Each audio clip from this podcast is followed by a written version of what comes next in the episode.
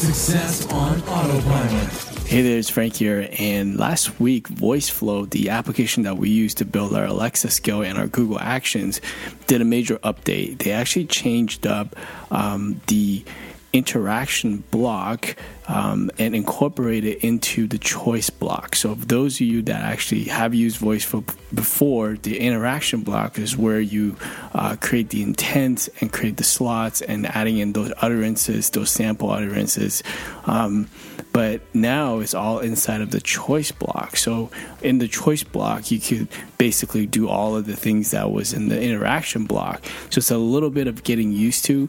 And I know they had two uh, major bugs when they first released this. Um, so flows weren't being uploaded to the uh, consoles, and then the prototyping wasn't working. So uh, still few things I feel like they're still kind of glitching. It's not this. It just doesn't feel the same as it used to be. Um, so hopefully this will be all fixed up. So I just want to let you guys know for those who of you who are building Alexa skills or Google Actions. So uh, let me know what your experience was if you are building those, and uh, hopefully this will get resolved soon. And thank you for listening, and I will speak to you tomorrow. AboutEmployee.com slash briefing.